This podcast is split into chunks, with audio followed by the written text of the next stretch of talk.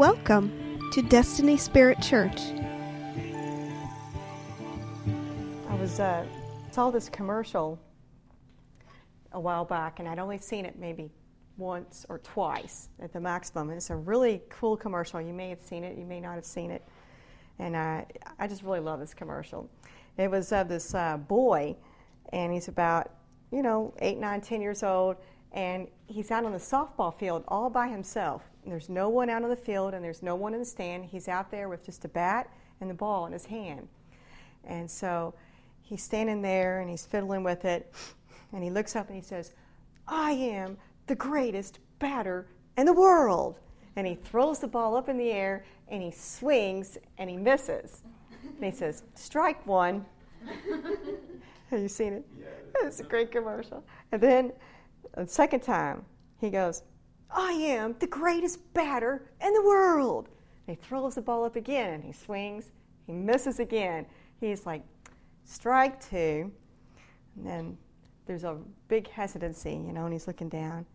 And he goes, and then with as much enthusiasm as he can muster, he looks up and he goes, I am the greatest batter in the world and he throws the ball up in the air, and it's almost like it's in slow motion, and you fully expect that he's going to hit it this time, and he swings and he misses again.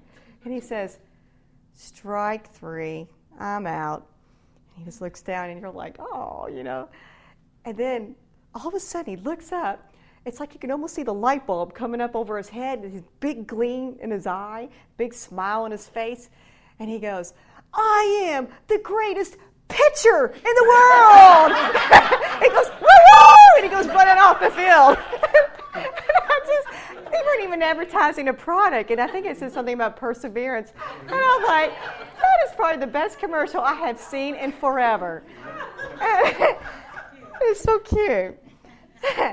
and so I'm gonna I'm gonna use that commercial um, to tie back into my uh, sermon later on.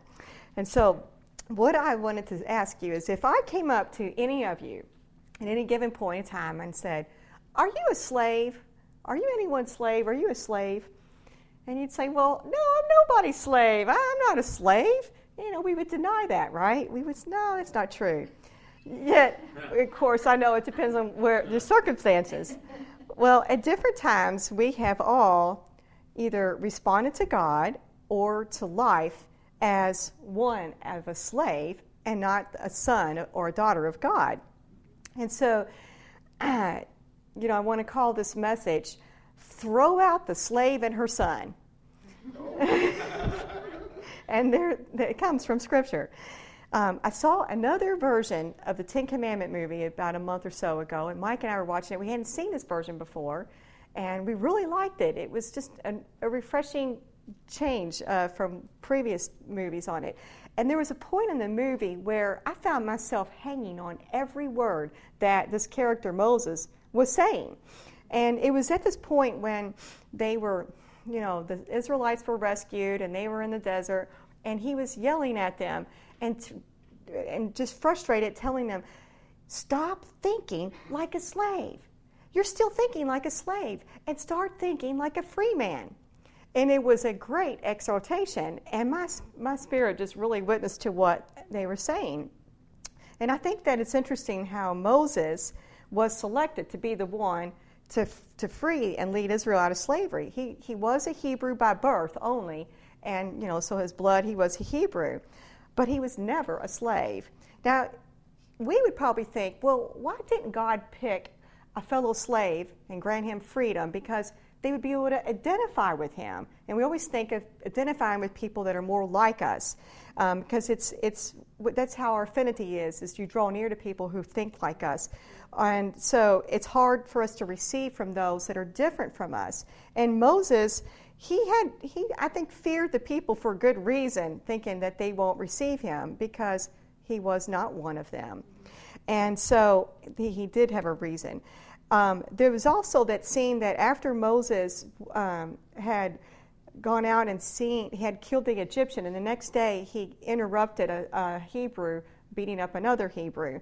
And so the, the guy was hostile back to him and says, Well, who made you prince or judge over us? Are you intending to kill me as you did the Egyptian? And then Moses was afraid and said, Surely the matter has become known. And that's when he fled from Egypt.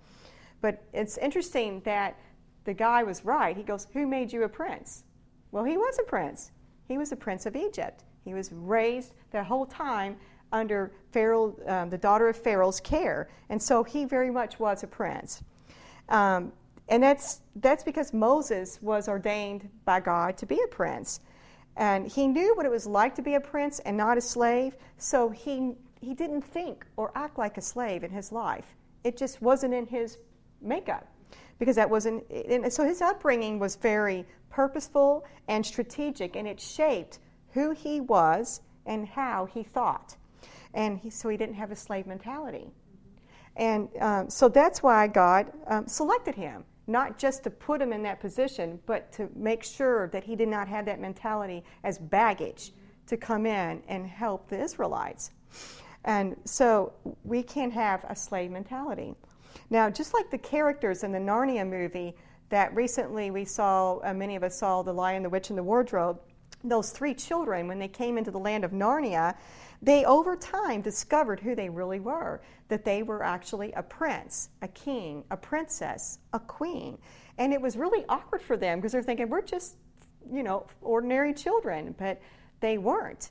And so eventually in the movie, they stepped into that very identity um, that they discovered who they were. And so you had one, the girl became great at archery, good marksman, and uh, you know the other ones had their gifts and talents to fight the good fight, and that's because they knew who they were, and they they wore the clothing of kings and queens and princes um, in that movie, and so um, we too were meant to rule. And that's the message of that movie too, is we're meant to rule. And a lot of Christians don't get that, what, what, that, what that was about. And, and we have to come into our true identity as sons and daughters uh, of the Most High God, but we have to break off that bondage of slavery that Christians still have. And it's not just people outside of Christ, but it's even the body of Christ. We still have some type of bondage in our life at different times of our life. Now, a slave cannot free others that only one who has that free man thinking. Moses, the deliverer, he foreshadowed Jesus to be our deliverer, the only one truly qualified to set all men free. Well, so we have to be free ourselves in order to set others free. So the areas that we struggle with, when we come out of it, that is the area that we can help others get free. Also, slaves cannot encourage or cheer on others to be free. And uh, of course, she's not here, so I'm sure I'm taking liberty here to, to, you know, with Sheila. She, you know, she grew up in the projects. And so she has at times gone back to visit her friends back there. And they would be like, you know, oh, you're, you're too good for us now, or why don't you move back here? What, you know, why don't you still live here? Well, she bettered herself. She got her life out of that projects, and, and she's free. And, but they could not be happy for her, and they could not encourage her. Why? Because of that slave mentality. And so that's how people want. They want to pull us back in. And others who see that you have freedom, they can resent you for it. And so they'll try to bring us back into bondage or legalism or traditions. And in cultures around the world today where you have like the peasants or the commoners who are oppressed by the powers to be, um, you know, we can watch those things on television and think that the, the, the, the, right thing and our sense of justice is free the, free the peasants and get rid of all the other powers to be and put them in charge. You know, that would be true justice, right? But you know what? Um, that would be chaos. That would be major trouble. Um, in fact, it's not a good idea for people who were enslaved to suddenly be in charge. Slaves are not supposed to be ruling. And that's scripture. Um, listen to this. Proverbs 19:10 says, "Luxury is not fitting for a fool, much less for a slave to rule over princes." Proverbs 29:19 says, "A slave will not be instructed by words alone, for though he understands, there will be no response." Uh, Proverbs 30:21, "Under three things the earth quakes, and under four it cannot bear up." And one of them that was mentioned was under a slave when he becomes a king. Ecclesiastes 10:5 There's an evil I have seen under the sun, like an error which goes forth from the ruler, Folly is set in many exalted places, while rich men sit in humble places. I have seen slaves riding on horses and princes walking like slaves on the land. So if you were somebody important, you rode on the horse. If you were a slave, you walked on foot. That's like um, ancient culture. And so this is what Scripture is saying. This is what God says. And it, it, it might agitate our sense of fair play or justice, but God, in His infinite wisdom, knows what He is doing. And so we can be physically free from slavery, but we're not necessarily free spiritually or mentally. And it can actually permeate every aspect of our life. And we Christians tend to isolate things and just talk about how it affects us spiritually. But if you have a slave mentality, it will actually filter in through every aspect of life. And so you may want to ask, well, what is a slave and how does one become one, according to this ancient biblical history that we have? Well, the word um, slave is doulos in, in uh, Greek. It's also translated into our Bible as servant. It's the same word. And a slave is a person totally responsible to and dependent upon another person. They legally had no rights. And you can become a slave by capture in war, default on a debt, that's pretty scary, inability to support oneself, so voluntarily selling oneself, being sold by parents as a child who are destitute, uh, birth to slave parents, and a conviction of a crime. And so it can cut across all economic levels and nationalities. In fact, today, worldwide, there's estimated 21 million people that are slaves, many of them children. Uh, the laws and ordinances that were given to Moses after the Ten Commandments by the Lord uh, was on in, in Exodus 21 on how to treat slaves. Well, I think it's interesting that God gave former slaves ordinances on how to treat slaves. Think about that for a minute. If you were just set free and then God's telling you how to treat slaves, you would probably think, well, there's no way that I would ever enslave someone because I know how it feels, right? But isn't it's interesting that he did this because he knows what's in the hearts of men. And so, in God's wisdom and compassion, he set boundaries in place in order to protect these people that would be enslaved because he had compassion for them um, and to have a fair treatment for them. But his goal was always freedom for Israel and freedom for people. It is all about redemption, not slavery as a lifestyle. Um, and what also is interesting is that even slaves were afforded the right to circumcision, which means inclusion in Israel, Sabbath rest, and holidays.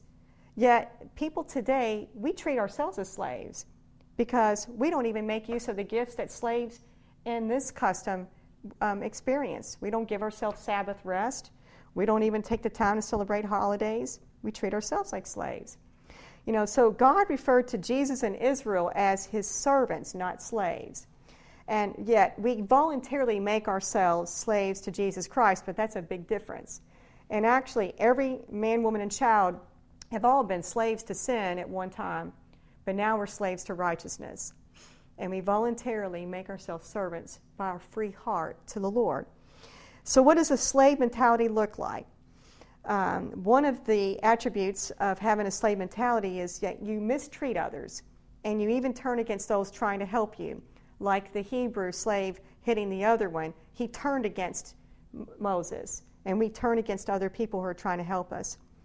Um, it's one that is fear based. We respond to things or people because of our fears, and those fears fuel our actions and um, of our decisions. So our decisions are coming out of fear, and it's not from wisdom or counsel of His Spirit. We're not guided by faith when we have a slave mentality. Um, we just may. It also may involve fear of punishment. So there is no need for faith if you have a slave mentality. Uh, the Israelites didn't have faith in God like Moses. That's why they still were under the rule of others. Their mentality is still being under the rule of others. They didn't have an encounter with God that was real to their hearts that led them to faith, so they needed rules to live by. So, God, in order to protect them while they still struggled to get free, is that He gave the law as constraint and boundaries out of His mercy and protection. Because you know, when people don't have relationship and don't have faith in God, sometimes the only way they stay in line is through the boundaries and the constraints of the law, just like the laws of our land. Uh, another trait of a slave mentality is it involves a drivenness, because just like the slaves of Egypt, you know, to perform the hard labor, they were driven by the crack of the whip or threat of losing their very lives. And so today, you equate that with um, people who are so driven in their jobs or in their relationships out of fear of man or um, fearing God. And, you know, there are people who hate their jobs or they're mistreated and they don't do anything about it because they're afraid that, well, if I lose this job, then, and see, it's their fears that keep them stuck in certain places of their life. People who remain in abusive relationships, it's out of fear. And so they're not having faith or trust in God, and so they stay in that, that fear based place. And, or the way they drive themselves to better themselves and, and, and do, get ahead and get ahead and get ahead, um, you know, from all different means of advancement is, this, is a drivenness. Um, also, slaves are not relational. They don't have normally great relationship with their slave master, right? And so um, people are like that. They, they have that slave mentality and they don't really have relationships with other people. Uh, they become followers of rules and regulations, even self imposed ones, as a substitute for real faith. And they have standards that neither they nor others can attain to or live up to or maintain. You know, that's from that slave mentality. You don't need faith, you can just follow rules and regulations. Uh, another trait of slave mentality is performance oriented or people pleasing. Uh, another trait is survival mode living. This is a major one. is they're just living from day to day only to survive. Uh, they become desperate. They have no joy. They no hope just surviving or existence living. You know, Israel was under oppression for 400 years. So each generation just survived, and there was probably not much hope for joyful living. They just existed, you know. Another trait is a spirit of resignation, non fighting, non resisting, non defensive. Um, you can imagine the Israelites were thinking, well, my, my grandfather was a slave, and my great great grandfather was a slave, and my great great grandfather was a slave, so you know this is just who we are. So they didn't even think about freedom. It, it, every generation perpetuates it. Um, you know, the Hindu caste system today that still exists, if you're like in the lowest of the caste system, you don't even have the right to try to get out. That's who you are. You're stuck there. It's such a hopeless thing. Um, God exhorted, uh, exhorted Israel through Isaiah about not letting people walk all over them. I love this scripture. It says, Isaiah 51, verse 7 through 23. Listen to me, you who know righteousness, a people in whose heart is my law. Do not fear the reproach of man, nor be dismayed at their revilings. I, even I, am he who comforts you. Who are you that you are afraid of man who dies? That you have forgotten the Lord your Maker? That you fear continually all day long because of the fury of the oppressor? The exile will soon be set free and will not die in the dungeon, nor will his bread be lacking. I will put it in the hands of your tormentors who have said to you, Lie down that we may walk all over you. You have made your back like the ground and like the street for those who walk over it. We do. We lay down and just take it let people walk over us. You know, slaves are often bitter or resentful toward their master, and they do just only what is required and not the, and just the minimal, nothing more, and then expect rewards or thanks for it. You know, just you know, expect thanks and praise for just doing what they're supposed to do. And we are like that sometimes. Do something that only because we're told what to do. You know, Jesus said in Luke 17, 7, he says, Which of you, having a slave plowing or tending sheep, will say to him when he comes in from the field, Come immediately and sit down to eat? But will he not say to him, Prepare something for me to eat, properly clothe yourself, and serve me while I eat and drink, and afterward you may eat and drink? He does not thank the slave because he did the things which were commanded, does he? So you too, when you do all the things which are commanded you, say, We are unworthy slaves. We have done only that which we have ought to have done. And so many times in Christianity, your heart cannot be in the right place and you just do it out of duty only, just out of duty. And there are times when we are in that place in our life and we're in a dry place, but you don't want to stay there. You know, you want to get to the place where your heart is fully engaged. And so, out of a love relationship that fuels our passions and our desires to, to serve Him out of sonship, not just out of duty. Um, I heard a report on the news recently about a lady missionary who was held captive for many years. And when she finally gained her freedom, she had a hard time, she said, adjusting back to everyday life. She was so overwhelmed by the littlest everyday decisions that we take for granted, such as what to prepare for dinner, what to wear, and, uh, and what to buy. Because all those years, she could only do what she was told to do. So it wasn't in her power to make any decisions for any aspect of her life. And so uh, we are like that sometimes with God, that we just want Him to tell us what to do, and we do it. But we're not, we don't, we get, get so overwhelmed when people come into the place where they mature in their journey with the Lord. You know, they have that place where they're like, well, Lord, tell me what to do. Well, tell me where to go. Well, tell me what to wear. Well, tell me this and tell me that. Well, we, you know, it is okay to ask God for some things, but when we get more freedom and God doesn't tell us those things, they almost panic. They get kind of lost because God's not telling me what to do. And so rather than deal with the responsibility of freedom, we go back to our old ways because it's easier than having freedom. And because we are afraid of making a mistake or we feel or we fear making God angry. And it's so true because I can relate to this. Now, also, uh, slaves will t- uh, mistreat others the same way relationally, whether it's their spouses, their kids, their friends, their employees, or un- people under their charge.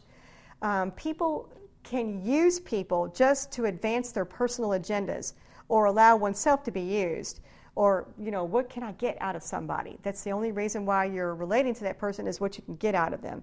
They're not interested in uh, real relationships or j- just advancing oneself or one's personal goals.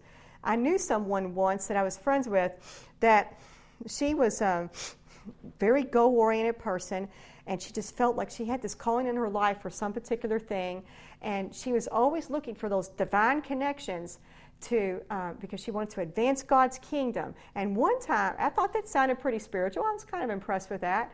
Until one time she had said that she just didn't have time for frivolous relationships with people. If this relationship that I'm or connection I'm in doesn't help advance God's kingdom, I'm not interested.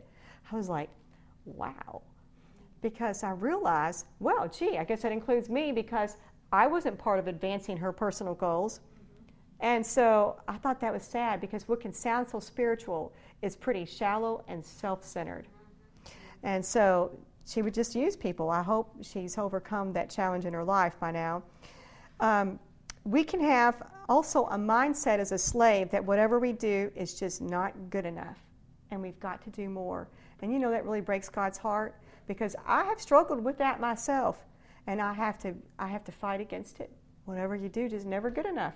We fight against that every aspect of our life with other people as well. This is not good enough. When you have that slave mentality, you get that way. But when you have freedom, those things don't get to you. Um, slaves don't try to fight back anymore. They're unaccustomed to having any means of defense. The Israelites didn't have any arms, they didn't have swords, they, they, they did not know how to fight. And so you can just give up. You know, although Israel was way outnumbered by the Egypts, they could Egyptians they could have easily overtaken them just by sheer number. But because they had that slave mentality, they were deceived in thinking that there was nothing they could do. And you know they could have. They could have. But God knew that they couldn't free themselves, so in His mercy, He intervened. And now that's how God is with us. He, he will intervene in our lives out of His love for us. You know, Israel had to be taught how to do warfare. You read about that in the book of Joshua and Judges. They had to be taught warfare, or else they would just sit down and expect God to divide every Red Sea that came across their pathway. And that's how we are. We can experience deliverance by God, but then expect Him to bail us out out of everything. And it's like God will deliver us, but he wants us to like cooperate and do some warfare on our own. So reprogramming has to occur. You know, slaves cannot respond by words alone, but by pressure exerted on them to respond, just like the beating. So when God sees that we're not responding to his little love taps, his word, signals here and there, when words aren't getting through, and he always tries words first because that's who he is, then he will allow pressures of life to get us to move us in the right direction. And he's not doing it to punish us. And that's how we interpret that. You know, because you know, my husband and I, we're going through some challenges, and we can easily have the mindset of, oh my goodness, what are we doing wrong? God is angry with us. You know, we must have really messed up in life. But I know in my heart that He is not angry at us, that it's, it's, it's to get us somewhere. And I may not see it right now, but the pressure is still it is going to it's still going to get us in the right direction because that's how God is, right? I can't see the Red Sea divided yet, but we're going to get through it. And so God is doing it because He's so compassionate to apply pressure. And people try to rescue other people that are under some pressure. And sometimes you can get in God's way trying to uh, intervene. Um, I remember one time uh, a lady, her son would come in while she was gone and party have parties, and tra- the house would be trashed. And she was out of town once, and her friend was like, Oh gosh, you know, she's already experienced so many problems right now. We've got to go in and clean up the house before she gets back into town. And boy, red flags went up my spirit. I'm like, uh uh-uh, uh, i am not, I'm not helping. Because that son, he's in his 20s, and he, his mother needs to see and not be re- not him not be rescued from the consequences of his actions. His mother needed to see this and needed to get good and angry. And then they did go in and clean up the house. And I'm like, that is not love. True love is to let that house stay a mess. Yes, it would have overwhelmed our friend, but it, it needed to happen. And I wouldn't be any part of it. Um, we, can, we can perpetuate a slave culture in our family, in our business lives, and in our church life, and in relationships with others. A whole church can get a slavery mindset. And it's this don't do this, don't touch that, do this, do that. And the underlining signal is in order to be accepted by us and by God. And it keeps people in a wrong relationship with God. Just tell me what I can do so I can obey and be accepted. That is not sonship mentality. It's fear based, it's man pleasing. And, you know, the sad thing is, is that um, it's a known fact statistically that many youth, when they get into young adulthood, will leave church and have nothing to do with church or God, even if they grew up in the church. And I wonder why. Maybe because they never experienced sonship and they only did what they were told to do. Maybe they were eh, raised in a church where it was all about rules and regulations or traditions to where they never established that freedom in their hearts. And you get bitter and embittered and want to have nothing to do with God and church when you can gain your freedom. And so it's, it's, it's very sad. Um, you know, also there are scriptures about how God is wanting sons and daughters, and it's a different word than even though He calls us children of God, God is wanting sons and daughters. We're not to stay children all our lives. Even though we are children of God, we don't want to spiritually stay children, just doing only what we're told to do. There are actually different Greek words of what God is looking for. Um, slave churches and individuals beget slave children, and it perpetuates it for another generation. On the other hand, free sons beget free children. So the more free you are, the more your children or spiritual children will be free. So God equates slavery with being under the law.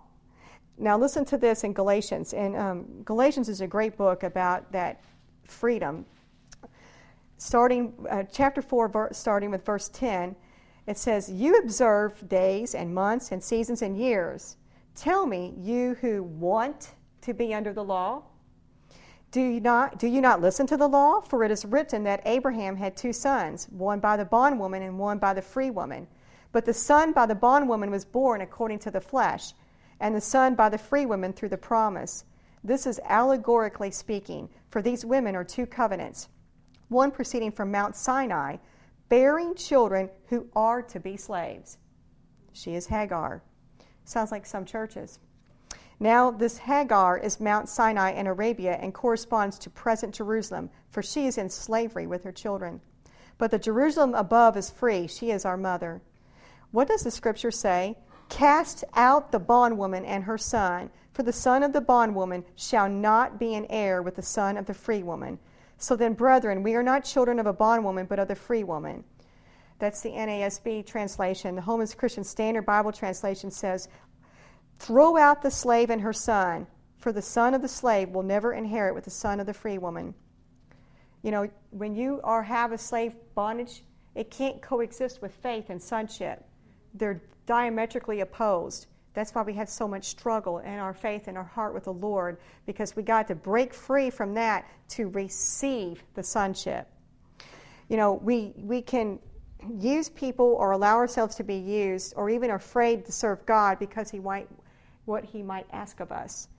What he, you know, what is he expecting? Oh gosh, I don't know. And I really struggled with that based on some things in my past. I was really afraid of what God might demand of me. I was afraid of feeling used. And because God, doesn't treat us the same way, even though He uses us, He doesn't use us the same way that people do. Um, you know, there are people who are like workaholics and they're the boss and then they beget slaves around them and they make so much demands on people around them expecting them to be as driven as they are and those are the, that's the evil under the sun that ecclesiastes talks about that they were meant to rule because they they treat people like slaves because they're driven too um, so we can when we make those type of demands of ourselves or others we end up resenting that person or resenting god because we think the wrong way about God. Um, people also have the mentality that they are working for God. And that's not sonship, not sons and daughters. We're not God's employees, we are His children. That's a big difference. So, righteousness and acceptance isn't from what we do, because we already positionally are accepted by Christ, completely loved and accepted for just who we are. We have a hard time believing that. And we, we want to serve and love God out of an outflow of that love. When we cannot accept that type of gift of sonship, we resort back to the old ways under the law. And that's a, that's the type of relationship we have, and it truly is a religion. Mm-hmm. And, and now Romans 6:16 says, "Do you not know that when you present yourselves to someone as slaves for obedience, you are the slaves of the one whom you obey?" either of sin resulting in death or of obedience resulting in righteousness. But thanks be to God that though you were slaves of sin, you became obedient from the heart to that form of teaching to which you were committed, and having been freed from sin, you became slaves of righteousness. You know, the Lord spoke a lot through Paul with this analogy because in his time, slave, sla- having slaves and servants was very popular. It was just a, a normal part of their culture. And so he used that in order to reach them and uh, to understand the difference of what it means of freedom in the Lord and, and sonship. Um, children are not any different than slaves because both slaves and children are kept under the custody of parents or slave masters. And that is why, like I said before, they throw off that, the church and constraints and leave the faith because they only knew how to live by rules and traditions and they become embittered. Galatians 3:12 says, "However, the law is not of faith, but before faith came, before faith comes deeper in our heart, we were kept in custody under the law, being shut up to the faith which was later to be revealed. Therefore, the law has become our tutor to lead us to Christ, for you are all sons of God through faith in Christ Jesus." Galatians 4 1 and following says, As long as the heir is a child, he does not differ at all from a slave, although he is owner of everything. But he is under guardians and managers until the date set by the Father, so that he might redeem those who were under the law, so that we might receive the adoption as sons.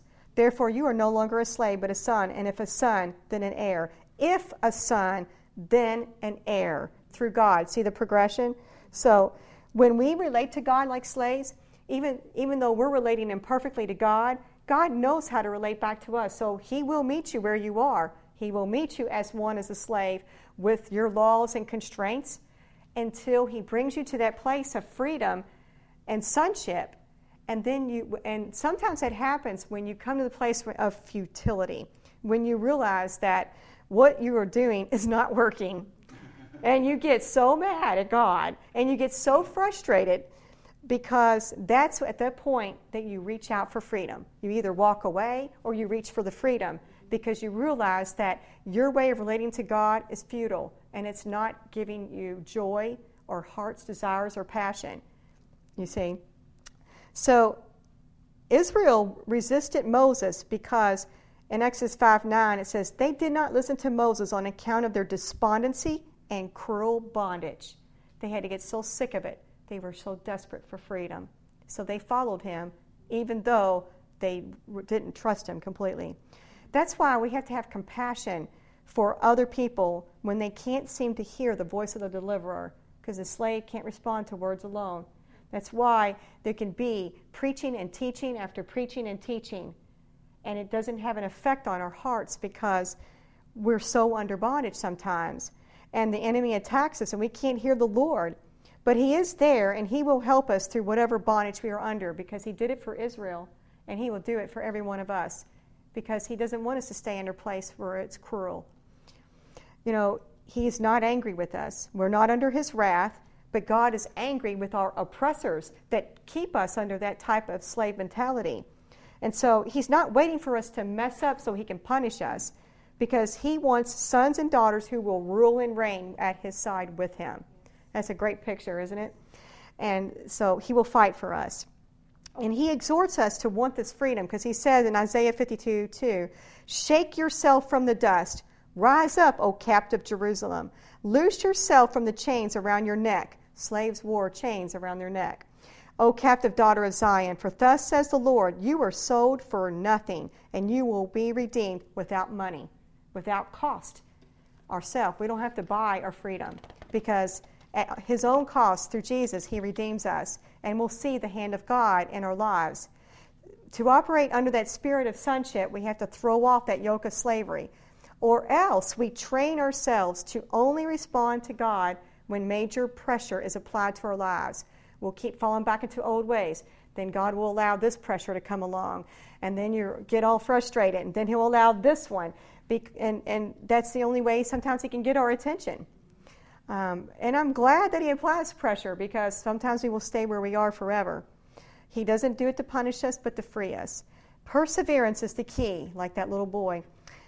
Galatians 5:1 says, It was for freedom that Christ set us free. Therefore, keep standing firm and do not be subject again to a yoke of slavery, so that he might redeem those who are under the law, that we might receive the adoption as sons. Because you are sons, God has sent forth the Spirit of His Son into our hearts, crying, Abba, Father.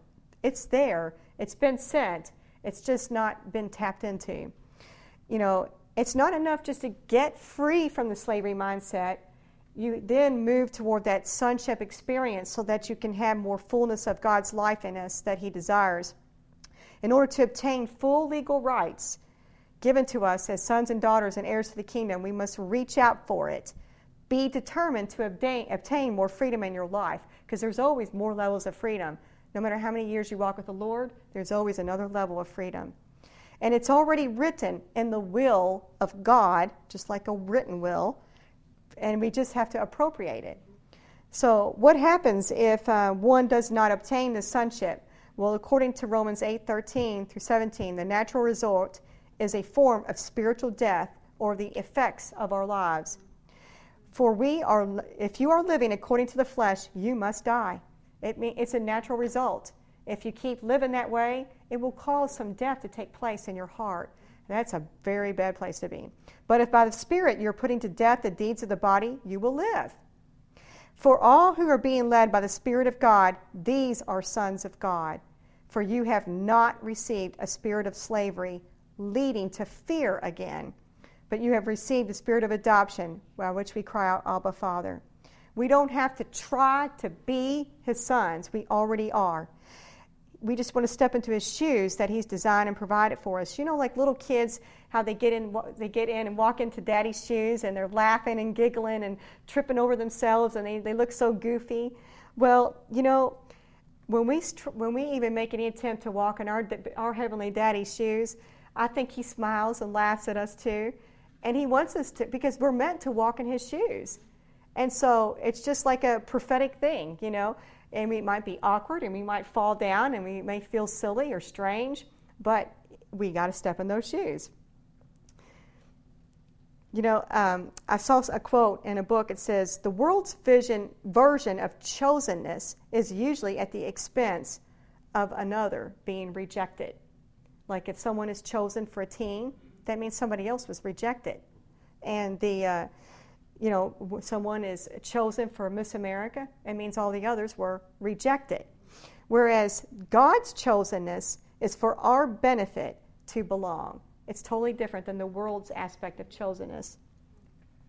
How do we become more aware of a mindset like the spirit, this uh, slavery mindset to know what to do about it?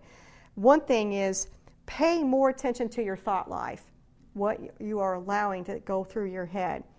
What is behind your motives for your decisions and how you interact with others? For example, are you saying to yourself, if I don't do this, then I'm afraid this will happen? Or if I do this, then this might happen. And then that's what colors our decisions. It's, it indicates fear based way of relating, not sonship. It's not about making sure every decision we make is right. Well, we all make mistakes. It's about what's the driving force behind it? What's going through our thoughts before we make a decision? You know, that's what we want to look at. It's all about freedom and having peace and life and joy in the Spirit. Another thing you can do is ask yourself this, and this is a very hard thing sometimes to hear, but when was the last time that you have had a moment with God when in your heart you really cried out, Abba Father, where you just really had a, an experience of revelation where He was so real to you? Where, wow, God, you're really taking care of me. You are my Father in heaven you know, it's not about a me thing. It's about the fact that life is really hard. And sometimes we need a rekindling of our relationship. Just as our earthly relationships can dry up, our relationship with God can dry up, and we need the fires to be rekindled. And we all go through that. What I'm saying is not to bring shame or make people feel bad about themselves. It's just a, an awareness of that mentality that creeps into our life because God loves us so much. He wants more freedom. And, and it, it's not condemnation. It, you know, it's just He wants us to hear it so we can get free. When, uh, before Mike and I went out west um, this summer to, for a family reunion, I knew that one of his brothers was planning a really big hike, and a challenging hike at that. Well, Mike has, you know, three brothers and six nephews. So, you know, we have no women in the family. And I was thinking all along, you know, I'm afraid I won't be able to keep up. You know, I know I'll be the only woman that will take that hiking trip. I'm afraid I'm not going to be keep up with those long-legged men who are all much better shape than I am. And I was really afraid. You know, I don't want to be hold, holding people back. And you know, at some point when I was out there, the Lord reassured me, "It's going to be okay, Laura. They are honorable men, and they will look after you." And I, I'm thinking, well, that's great. Thank you, Lord. And, and I didn't think about it. And, you know, you would, you would have thought, well, I don't know why I'm thinking that way. My husband will be with me. Well, as it turned out, Mike didn't get to take the rest of that hike because his dad came along and he wasn't aware of this challenge of the hike. We got up to a certain point and uh, he made it further than we thought he would, but he's like, you know, this is getting more and more steep. I think I'm going to have to turn back. So Mike went back with his dad to keep him company. Well, I went ahead with the, with the rest of the group. And in just after maybe five minutes, at one point, when the t- trail turned, they were almost all out of sight. And I was panicking. Hey, I was thinking, uh, don't forget about me back here, you know. But I was too busy breathing heavy, right, to, to be able to yell out and get their attention. But sooner or later, right after that, one of his brothers stopped, turned back, and saw that I was behind, and he waited for me.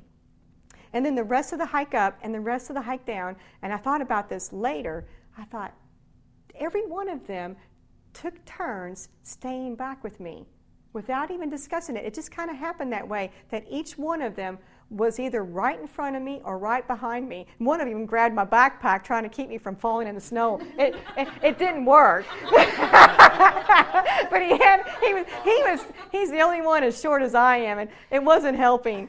I appreciated the gesture. I felt like a little kid. He was trying to hold me up. and so later on that night, I was in bed and I was reflecting on the day. And I came to tears and I said, You really are my Father in heaven. My, the littlest concern in my heart, He heard it and He addressed it.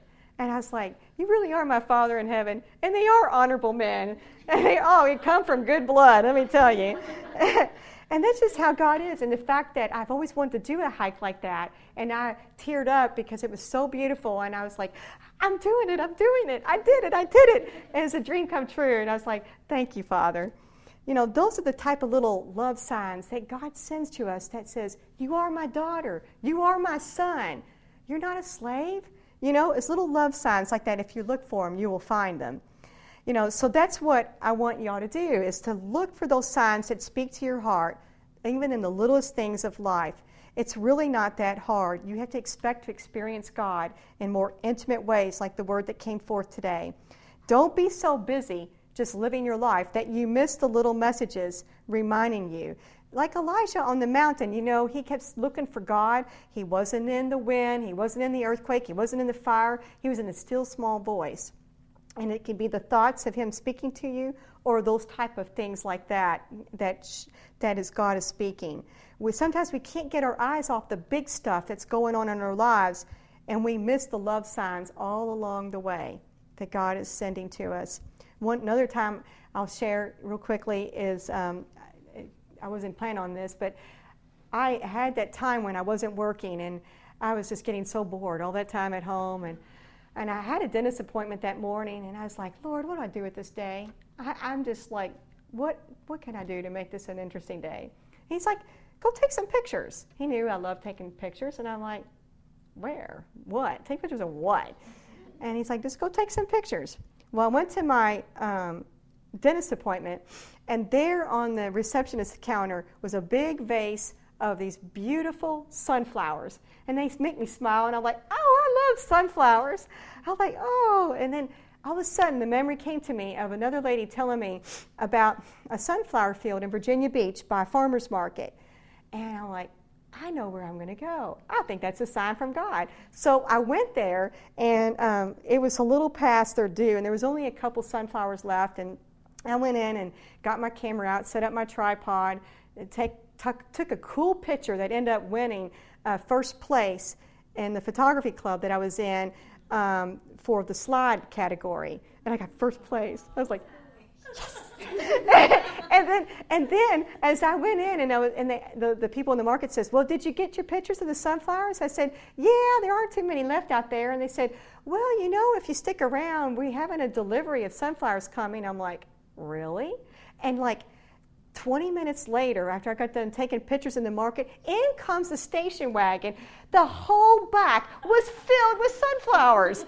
I mean, reaping with sunflowers, and I'm like that is only God. and so she goes out, the lady goes and she brings a little red wagon and she piles them into buckets of water and reels them in and she just leaves them on the floor. I'm like, that's a perfect picture. It was this cute market with the jams and the jellies and the old fashioned type farmer's market with the sunflowers and the red wagon in the foreground. I'm like, my Father in heaven loves me. And I saw them, I'm like, I'm just going to have to buy some and take some home. So I did, and every time I look at them, they make me smile. But they don't last very long, let me tell you. so, you know, you have to take time for reflection, you know, because people say, I don't have time to sit and be quiet. I'm like, I beg to differ. We take time for reflection every day. We reflect on all the things we're worried about. We reflect on all the things on our to do list.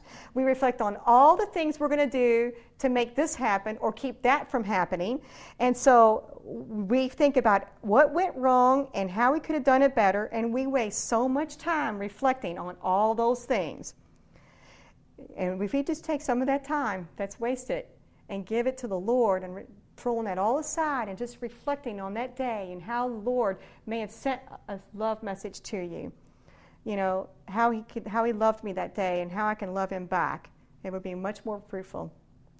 We really only truly want to fulfill God's command to love God with all our heart, our mind, our soul, and our strength, and to love others as ourselves. We can't do that as the slaves because it's impossible. But under sonship, we can. And it's God's grace to bring us into sonship. He will do it. By His grace, He will bring each and every one of us to that place. So, back to the commercial at the beginning about the little boy. Because all through life, many of us are throwing up the ball and we're trying to hit the ball and be the best husband in the world, the best wife in the world, the best son or daughter, the best business person. I'm going to be the best this and the best that. Fill in the blank. And we strike out and we get discouraged and we feel like we struck out in life because we're looking for an identity in that success and we strike out every time. And so we want to be like the little boy that gets the revelation at the end when he turned the other way. And we want to say, I am the most loved daughter of the Most High God. Woohoo! And run off the field and keep running the race of life. That's where we want to get to. When, the, when that sonship occurs, it's going to happen just like that. We're going to have that light switch come on, and it's going to be like, I really am his daughter. I really am his son. You know, so throw out the slave and her son now. So I want to pray for us.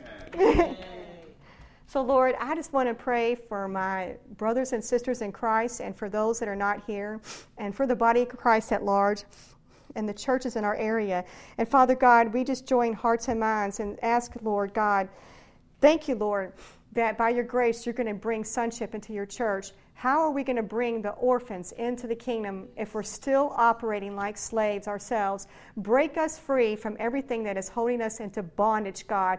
Lord, let us be ones that throw off that yoke off of ourselves, God and to be free so we can be able to truly set others free. Lord, whatever it is that's standing in the way of our freedom and our sonship, I ask God for your mercy and your grace and your compassion to be upon every one of us to help us to get more free than we ever thought possible, Lord, to bring glory and honor to your name. In Jesus' name, amen. Thank you for joining us. For more information about Destiny Spirit Church, or additional teaching CDs or training events, please visit our website at www.destinyspirit.com or you can write to us at Destiny Spirit Church, P.O. Box 15252, Chesapeake, Virginia 23328. Thank you.